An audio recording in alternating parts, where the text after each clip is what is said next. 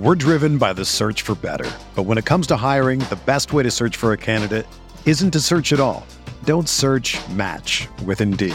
Indeed is your matching and hiring platform with over 350 million global monthly visitors, according to Indeed data, and a matching engine that helps you find quality candidates fast. Ditch the busy work. Use Indeed for scheduling, screening, and messaging so you can connect with candidates faster. Leveraging over 140 million qualifications and preferences every day, Indeed's matching engine is constantly learning from your preferences, so the more you use Indeed, the better it gets. Join more than 3.5 million businesses worldwide that use Indeed to hire great talent fast. And listeners of this show will get a $75 sponsored job credit to get your jobs more visibility at Indeed.com slash BlueWire. Just go to Indeed.com slash BlueWire right now and support our show by saying that you heard about Indeed on this podcast. That's Indeed.com slash BlueWire. Terms and conditions apply. Need to hire? You need Indeed.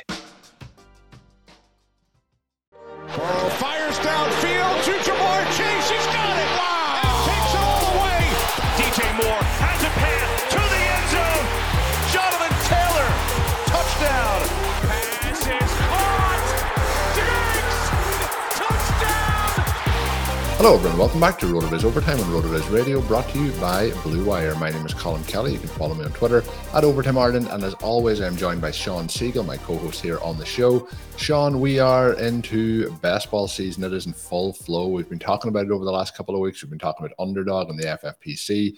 It is coming hot and fast at this point. We have a lot of draft content still going on. We had Matthew Freeman on earlier this week and discussed some of the prospects and how it affects some of the teams around the NFL. But when we look into it at this point, it kind of meshes the veterans and the rookies together rather than it being two separate points of contact for the last couple of months. So uh, I, I did a Best Ball Mania draft with Zachary Kruger, which is going to come out over the next couple of days. We did a new best ball show with Zachary Kruger talking about the underdog tools up on the website. And then you've done a draft today of, uh, you're in a slow draft, whereas ours was a fast draft in the Best Ball Mania 3. And we're going to be discussing that today. We're going to discuss some of your FFPC draft you've got going on in the best ball tournament over there. We've got a lot of stuff to pack into today's show, but it's it's going to be a fun one.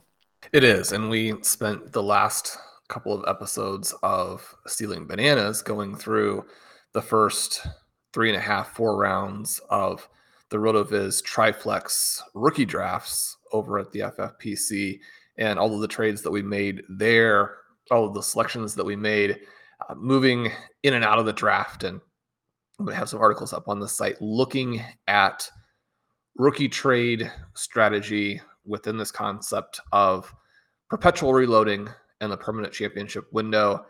That was a lot of fun doing that with Ben. I've also been having a great time drafting with Blair Andrews and Monty Phan. Curtis and I have a draft in the regular Superflex format. So if you don't want to play quite as deep a league as the Triflex is, or you just prefer for running backs to have a little bit more impact, the FFPC also still has their regular Dynasty Superflex format, and that one's a lot of fun too.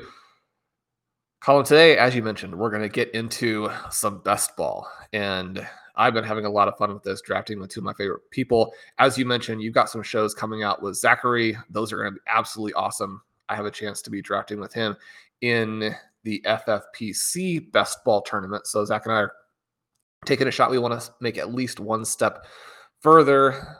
Our ride on our team ended in the first round of the playoffs. I believe we finished fourth in the first round. So obviously the top two teams advance and we just missed. We've got a fun team going there. I'm simultaneously drafting with Connor in Best Ball Mania 3. And one of the things that I think will be fun on this show is to contrast some of the things we're looking to do in the two contests, but also contrast what you might do or how you might approach your draft from different draft slots. And when we've talked about this a little bit over the last several years of how you can really execute a variety of strategies. You don't have to go purely anchor running back, you don't have to go purely zero running back. There are some different environments in which either will probably work, right? And one of the things you want to do is you want to be you want to have a strategy and a construction that you know works, but you also want to have the flexibility within your draft to take advantage of the construction that's going to work best for the players who are going to be available there. So, you know, you do hear people talk from time to time about, you know, zero bad players as a strategy. And I love that, right? I mean, I, I think that so much of what we're doing with zero running back is actually zero bad players. And so, you know, I have a lot of enthusiasm for that approach. But you can also look at it from the perspective of these star running backs, if you're getting them at the top couple of spots. And one of the things that's been very odd about the last five years of fantasy is just how ridiculously high and flukily high the injury rate has been for the very best guys. And we will probably be looking at fantasy quite a bit differently still if the guys drafted out of the 101 and the 102 had stayed healthier.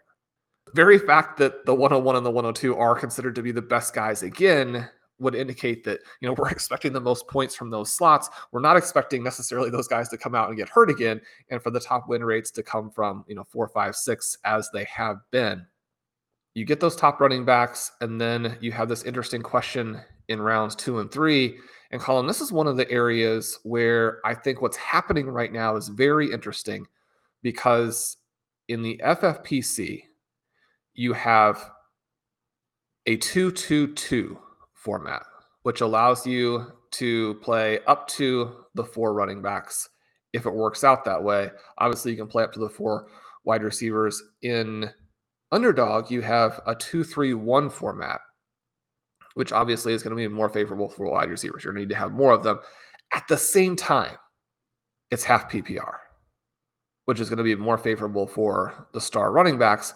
And so you also have this dynamic where the hyper fragile approach that Mike Beers is a, a former member of our, our, management team, one of my favorite people in the fantasy industry, someone who has done so much in terms of the framework of the best ball tools for us. So people go to the site, they play with the best ball tools, they win their leagues. It's Mike that we have to be thankful for there.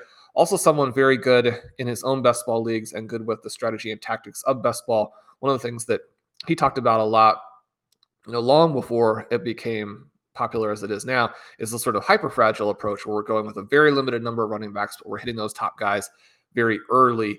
That approach is actually still pretty difficult to execute in some of the other formats, but in underdog, there are definitely scenarios where that would be the dominant approach. And so, as I've been going on different shows in the first you know, three, four months of the year, one thing that I've mentioned is that my preferred approach to most seasons, and we have to look at each season a little bit differently because you're going to get different ADP and you're going to have different player targets. I do believe in drafting the guys you think are going to have league winning seasons as opposed to spreading it across everyone and just focusing on structure. Because you're going to have these guys that you like as league winners in different spots, some years are going to be a little bit more favorable for one approach than the other, or you're just going to have a little bit different spread of the tactics that you like to apply. But I've said that I would like to go about you know 55 60% zero running back 25 30% anchor running back and then 10 15 20% hyper fragile depending on the environment that i'm given in different drafts and one of the things that i think has been interesting early in underdogs i think actually it's giving you the chance if you get an early pick to start with a hyper fragile approach i did that in our staff league and then Connor and I also did that in our start. Now, Colm, just to give a little bit more of the sort of foundation here, we started in the 102. We had Christian McCaffrey. It comes back around. D'Andre Swift goes a couple spots below ADP. We'd also talked about drafting Nick Chubb there because, again, it, Chubb is somebody I've basically had zero exposure to ever, except for as a rookie when he was undervalued. And yet, in half PPR, especially when he falls and he's being drafted more as though it were a full PPR type of scoring system, then I think you have to look at him. But Swift fell. We take Swift, come back around. Barkley is still there. Take Barkley. That's actually maybe my very favorite three player start in all of fantasy. If you can do it out of the 101 and get Jonathan Taylor, or if Taylor falls to the 102, that's probably even slightly better. I love that start, but one of the reasons why I love that start in underdog is that you're actually getting different ADP there where in most cases, you don't have a situation like we're seeing in the FFPC. You can pull up the FFPC ADP on the site. You can look at the timeframes that you want, which is very helpful to know how people are actually drafting in the last couple of weeks, which are most relevant to you, or even the last week. In FFPC, right, we have Deebo going at the 208-ish range, and then we have these four running backs come off the board, and Leonard Fournette, Nick Chubb, Aaron Jones, and Saquon Barkley. You rock back around, and it's Darren Waller, Tyreek Hill, and George Kittle. So number one, you're looking at some very interesting tight end plays to get your elite tight end. And then based on current underdog ADP, you're going to occasionally have a chance at Tyreek Hill or Mike Evans when you get back to the 2 3 turn. And right now, AJ Brown is there a lot. He wasn't there in our draft. I don't necessarily expect him to be there as ADP evolves throughout the course of the offseason. But the main thing that we're noting here is there are going to be a lot more situations in underdog where once you get back and you started with Jonathan Taylor, you started with Christian McCaffrey, that you won't be able to add the true top wide receivers to that build like you can in the FFPC. And in those cases, we're going to want to look at opportunities or possibilities for starting hyper fragile, for starting with the three running backs. And again, it's because of the way these drafts are developing and the opportunities that we have or don't have in underdog, we're getting a different dynamic than what we see in the FFPC. Yeah, I think starting off, you know, if you are going to do it, starting off with those guys with the profiles that we do talk about, you know, you have McCaffrey in there, you have Swift in there, and you have Barkley, and they all should catch passes this year again, like they have in the past. Hopefully, Christian McCaffrey can stay healthy, but Swift was on a real tear last year prior to his injury. Barkley, unfortunately, over the last two seasons has missed a lot of time with injuries. But when you look through it and the approach you've taken, I think based on the players you have taken, that has worked out very well. There's a lot of running backs going in those first three rounds that we will see throughout these approaches slotted in there. And I think we'll have a lot of concerns about how those rosters have been developed. But I think the way you have done it here is is really strong. The team out of the 101 has gone kind of more with a, a modified zero RB approach to three rounds like we would often do, but it's Taylor, Mike Evans, and Tee Higgins. So we would like that. Then they go back to Breece Hall. Um, so I think there's some contrast between what you have done from the two spot and what they've done from the one spot. My question for you on this draft, based on how you've started it out there, and then went to Patrick Mahomes, you've come back then to Mike Williams, Treylon Burks, DeVonta Smith, and Garrett Wilson. So some, you know, Mike Williams obviously been a veteran, but then you have the two rookies and the, the second year player in there. What are some of your thoughts on starting off with the three running backs and then having to circle back in the fifth round to, to start stacking up those wide receivers versus where we would normally be getting those wide receivers through the first three rounds. Are, are you seeing it difficult then to assemble that core? I, think you've done a pretty nice job there with the the younger guys that you've picked up.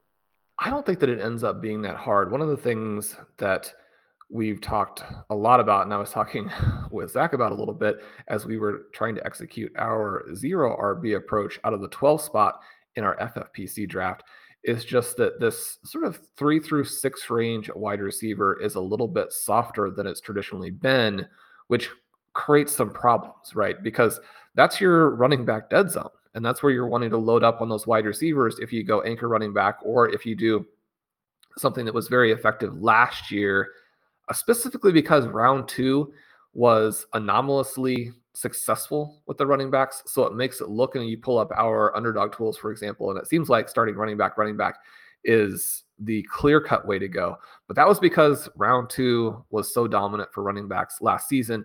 One of the things that you can do that's kind of fun is you can pull up some of these approaches in the underdog tools and then say the fanball tools, which even if you're not playing in that format, it gives you a feel because there are a lot of similarities. I'm not saying they're exactly the same, but there are similarities. So you want to know how running back, running back worked in Fanball in 2021. You pull that up and see it was very successful. And then you look at the previous years and like, oh, it wasn't successful at all. Well, that's going to raise some red flags for you in underdog as well, right? But you look through this and in this format, because of the way that players and positions have to go on the board to balance out that beginning, I think you're given some opportunities. And one of the reasons that I do like Hyperfragile is that it gives you a chance to do something a little bit different if you spend most of your time drafting zero running back and allows you to t- attack some of these wide receivers that you might not otherwise attack. And I think there are some good values deep into these drafts.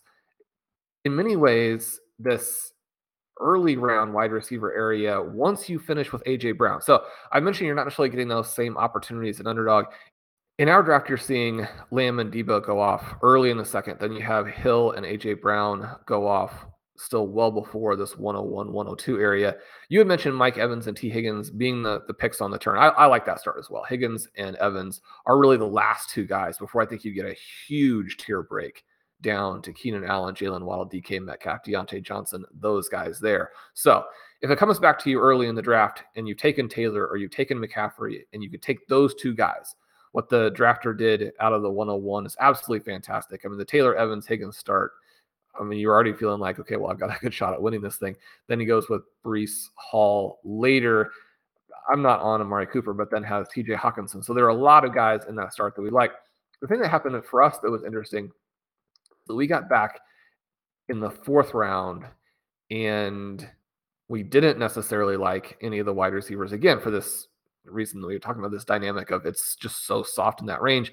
And Patrick Mahomes had fallen to that point. Now, we know that traditionally reaching on even the top quarterbacks in this range is you know a losing move, but Mahomes being enough below his ADP is going to create a unique lineup for us. And we felt like the difference between the wide receiver we would select in the fourth round and the re- wide receiver we'd select in the sixth and seventh round, where otherwise we're going to be going to a QB is pretty minimal, whereas the difference between Mahomes and the quarterback there could be significant. So we do take Mahomes. And then, as you mentioned, I really like this group. We had a long discussion about whether we wanted to go with Mike Williams or Courtland Sutton. I think that those two guys are coin flips. I think in a lot of ways, Williams is already set to be the player that we're hoping for Courtland Sutton to be. And yet, obviously, if, if things end up going south for Jerry Jeudy, then you're looking at potentially a, a huge workload, a huge target share for Sutton in an offense that even without Jeudy should be very explosive. And so you like that potential pick as well. Then we come back with Treylon Burks, DeVonta Smith, Garrett Wilson. I think that Burks and Wilson are still undervalued. We paid a decent amount for them, but Burks is going to be the guy. You know, in any given year, you don't, even though it's happened two years in a row, I mean, we're not expecting there to be a Justin Jefferson. We're not expecting there to be a Ja'Marr Chase, but Treylon Burks could be your Jaylen Waddle type of player, right? That would be still be very valuable at this spot. DeVonta Smith is being you know, discounted because of the run pass split there in Philadelphia, and now because they've added AJ Brown. But there's not, I mean, there's a possible scenario where Smith is actually very even. You think back to his final season and really his final two seasons at Alabama, where he was better than the other Alabama guys, and then his final season where he wins the Heisman Trophy. Then he comes in and plays in this Philadelphia offense that was not favorable to receivers and had a very, very good year. The context is giving you kind of crazy prices on him. We talk all the time about how it's harder to execute so many things in drafts now that three years ago were easy. You know, people understand structural drafting better. They understand the value of wide receivers better. They understand the jumps that young players are making better. And so you actually have to look for situations where there might be environmental reasons that people are now discounting the second year leap. I think that Smith, while the concerns are valid, when you're talking about different scenarios that could play out and players who would still have plenty of run from their draft spot, if you're right, or if that scenario plays out. And then within the context of a tournament, I really like that play. And then Garrett Wilson, another player where, because it's the Jets, he's less expensive than he would otherwise be. He goes behind Skyy Moore in this draft. He goes behind Tyler Lockett, who, yeah, I mean, is an established player, but is going to be in a worse offense than what the Jets have. Behind Adam Thielen, who could be someone who fades out of the Vikings offense a little bit this year. Definitely has to keep scoring touchdowns, it would seem, to be that relevant. You know, behind Amon-Ra St. Brown, who is hit by perhaps the best wide receiver in the draft, and that was a very crowded Detroit landscape. You know, behind Brandon Aiyuk, you know, a guy that we like, and, and Zach and I actually just drafted him for our league. But there are a lot of guys here behind Christian Kirk, right, who may be the number one for Jacksonville, but the number one like those New England Patriot receivers were the number one last year in New England, where you're like, I mean, that obviously is irrelevant. So I, I like the players we were put together here. And one of the things that I do think is available to you if you want to start hyper fragile is that with the right type of discipline, you will be able to load up with wide receivers that you like. And I think the key then is to not look at your running back start and think, okay, I need to have wide receivers that are going to score some points, wide receivers that are safe. You've got to look at it from the other direction. You need to take shots every time. That doesn't mean take wild shots, but we want players with wide ranges of outcome, not guys who have high floors, because that when, once you put them together with a lot of them, and Blair had a very good article recently on tight ends in underdog. And then within that, he talks a little bit about, you know, whether you have a 2772 or a 2410 uh, approach based on essentially whether you're using anything else or whether you're using hyperfragile. And again, the point here is that once you've selected those early running backs, you need to be disciplined. But if you are, your team ends up being very fun in the end. Yeah, and I think it's the you mentioned the discipline. So you have taken those three guys through the opening three rounds. You have ten rounds of this draft done. There has been no running back since for your team. Um, I think what you mentioned there with the the wide receivers is very valid. DeVonta Smith for me is very interesting. I do think he's been discounted also based on AJ Brown being there and the run pass split from last year. But when we look at the way this draft played out, you know, he's going behind Brandin Cooks, he's going behind Darnell Mooney uh, going behind Michael Thomas, Rashod Bateman, Allen Robinson, Gabriel Davis.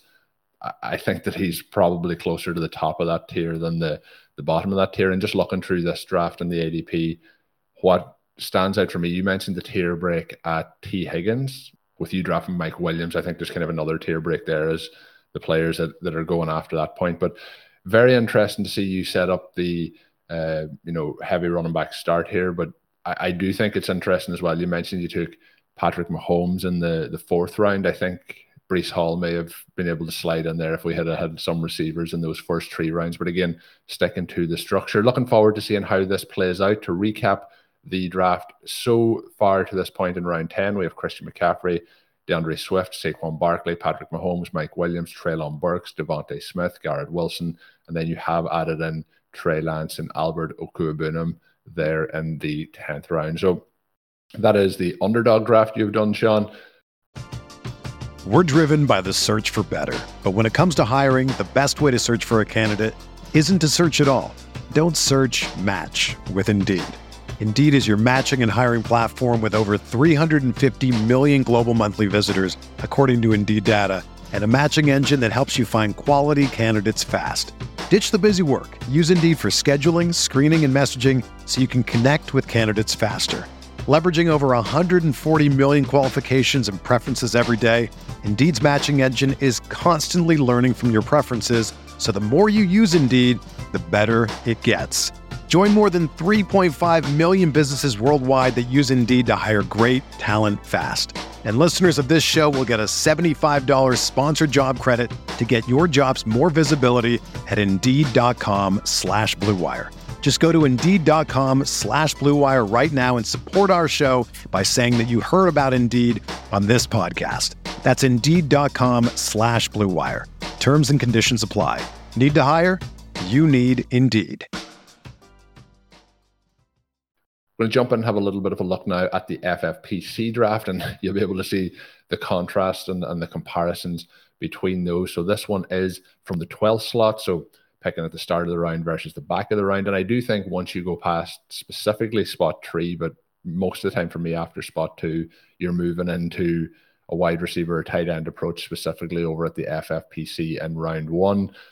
From the 112, Shawn, you have gone with Davante Adams, and then we have moved into Stefon Diggs with the 201. So that's a, a pretty nice start there. Adams going off the board as the wide receiver four in this format. For you, is the first question is he clearly the wide receiver four, and then you have Stefon Diggs as the wide receiver five, obviously going back to back picks. Deebo Samuel went one pick after that.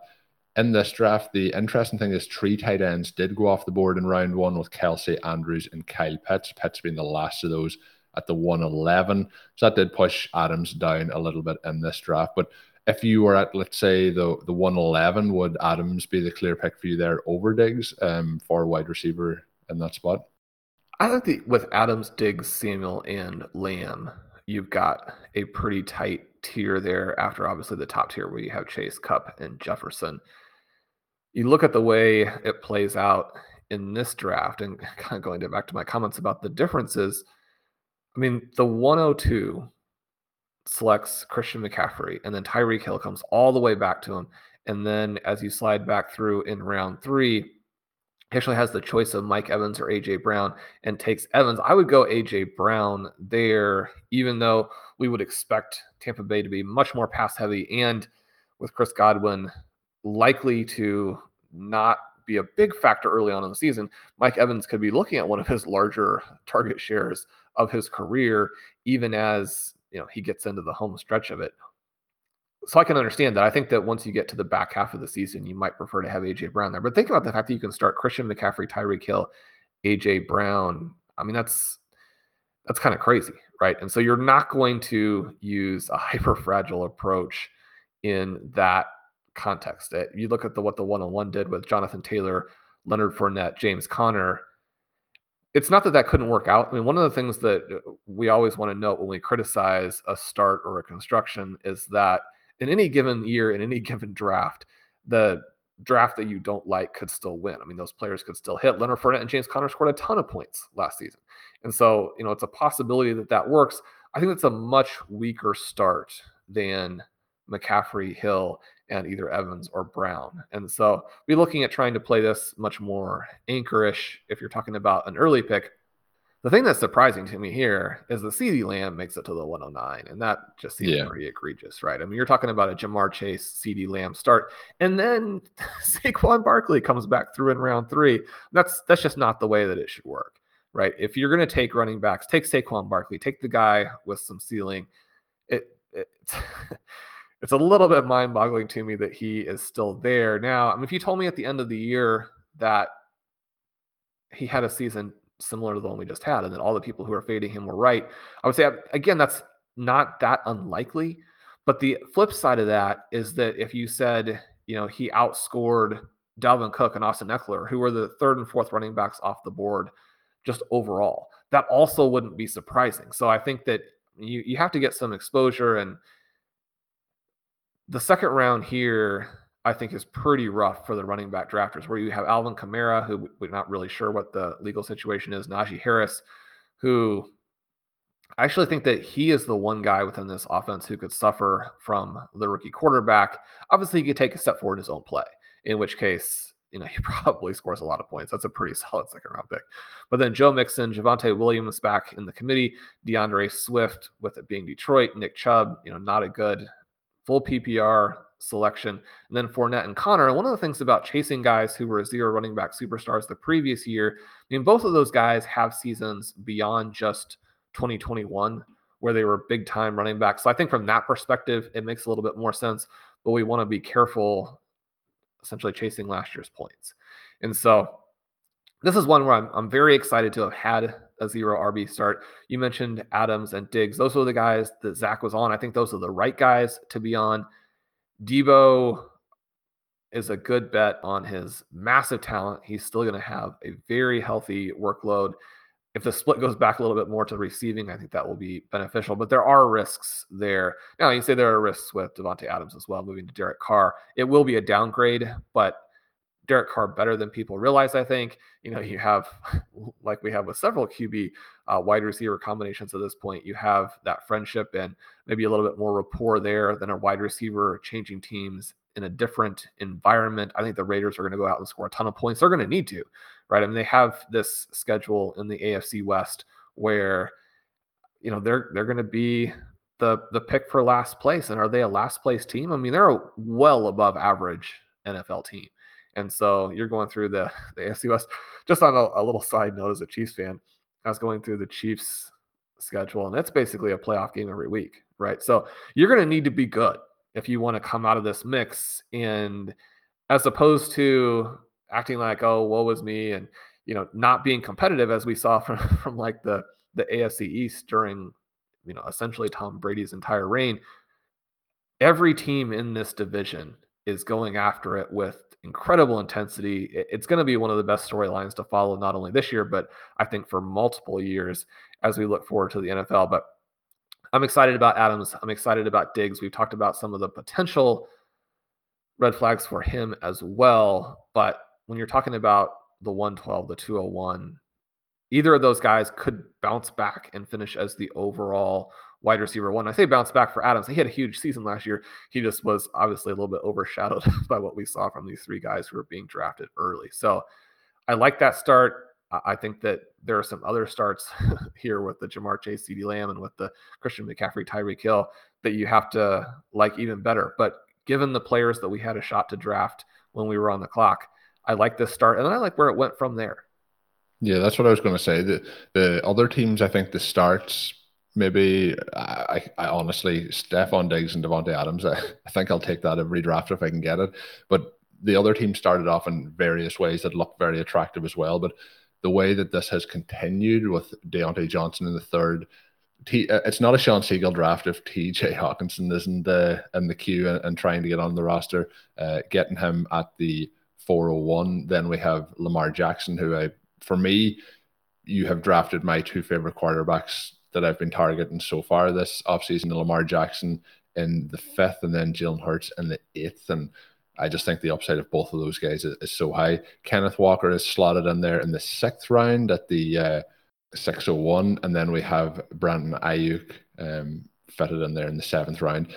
The one question I have for you there, I, I really like how things are playing out. Uh, my question is we talked in the underdog draft about the tier break at Tee Higgins. Tee Higgins went one pick ahead of you in the uh, third round at the 311. You took Diontae Johnson at the 412. You mentioned that tier break. Um, what was there any other players in the mix there? Another player that went after you took TJ Hockenson was J.K. Dobbins, who I know that you like a bit this this uh, this season. So, how did you feel about that Diontae Johnson pick?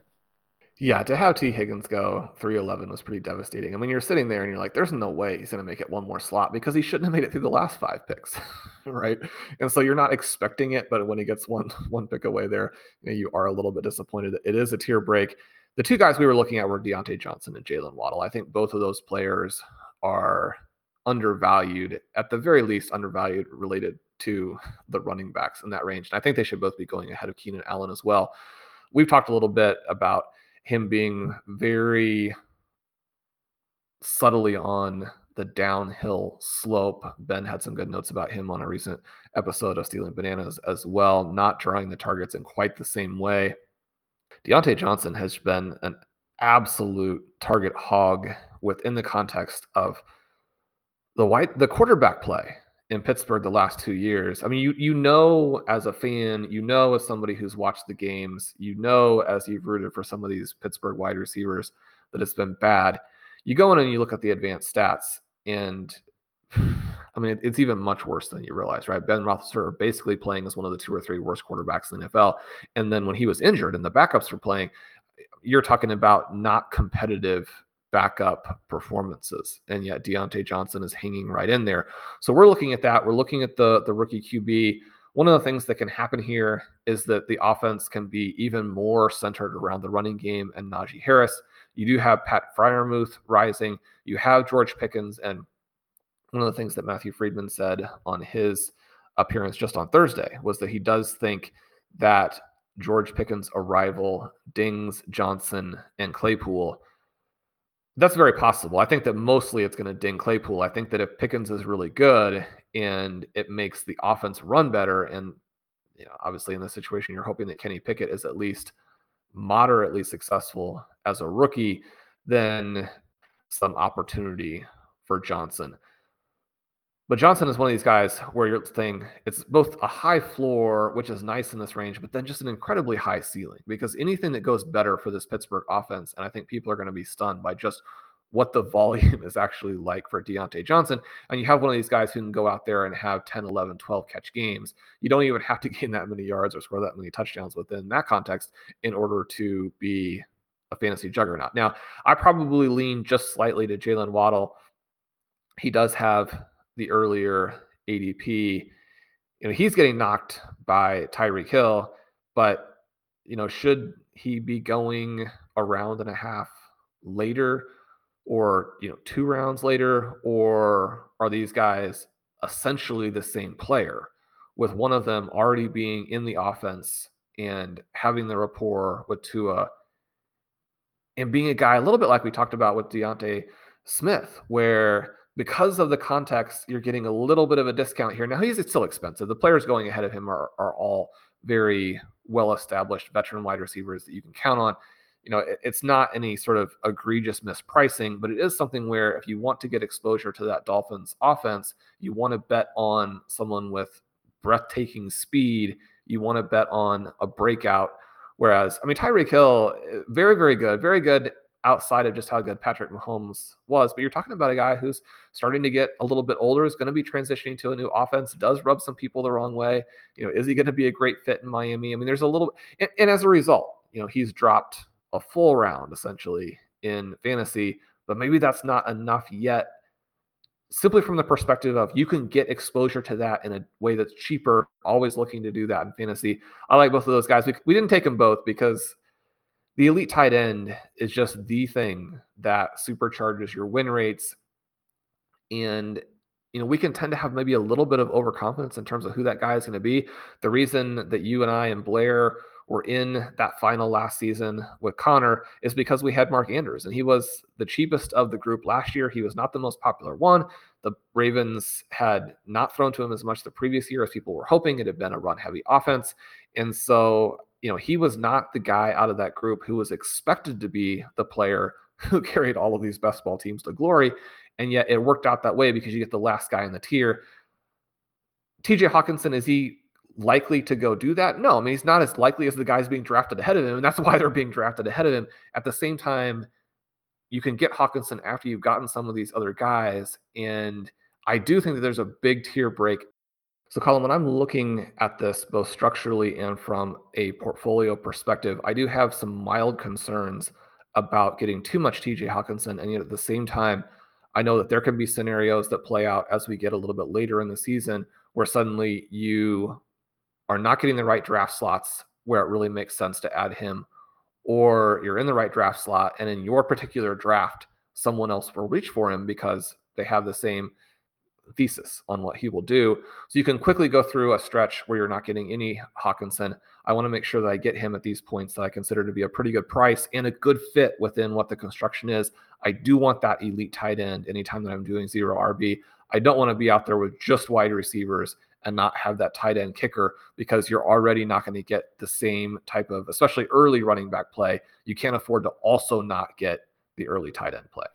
Yeah, and just to recap for people listening in, started off Davante Adams, Stefon Diggs, and Diontae Johnson, TJ Hockenson, Lamar Jackson, Kenneth Walker, Brandon Aiyuk, and Jalen Hurts. And we've talked a couple of times in today's show about tier breaks, and I I don't know how people listening in feel when you get TJ Hockenson as the last tight end of the group of Kelce, Andrews, Pitts, Walker, Kittle, and then Hockenson. So basically tight end six.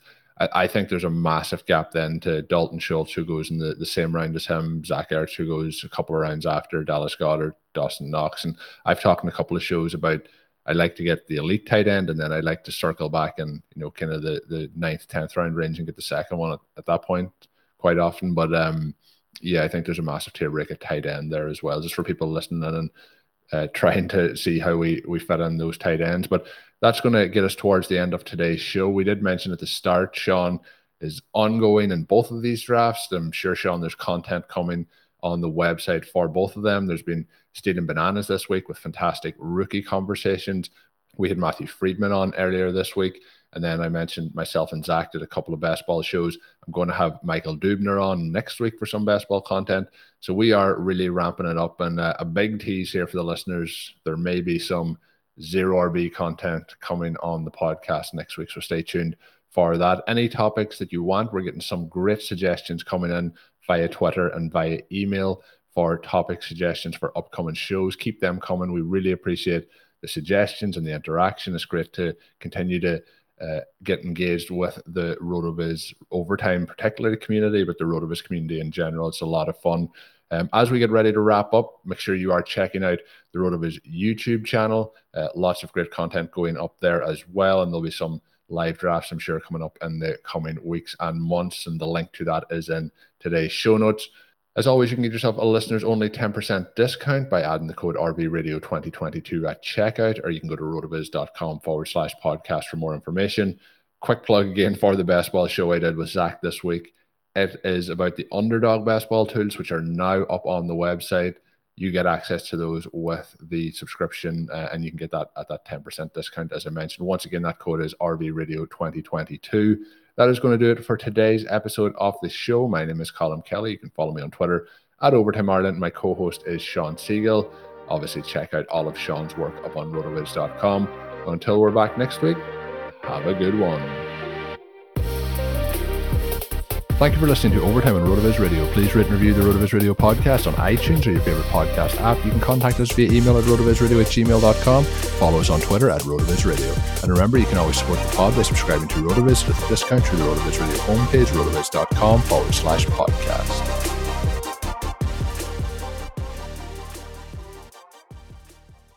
Everyone is talking about magnesium. It's all you hear about. But why? What do we know about magnesium? Well, magnesium is the number one mineral that 75% of Americans are deficient in. If you are a woman over 35, magnesium will help you rediscover balance, energy, and vitality. Magnesium supports more than 300 enzymatic reactions in your body, including those involved in hormonal balance. From functional medicine doctors to mental well being and female hormone experts, we all know that magnesium is the one mineral to improve all aspects of well being and health. But which one? Magnesium Breakthrough from Bioptimizers, the trusted choice recommended by leading experts with seven best absorbed forms of magnesium to ensure your body receives the support it needs for overall well being. Go to bioptimizers.com slash balance today and use code BALANCE10 for 10% off. Support your journey to wellness at B-I-O-P-T-I-M-I-Z-E-R-S dot com forward slash balance. Magnesium Breakthrough from Bioptimizers, your foundation to optimal health and vitality.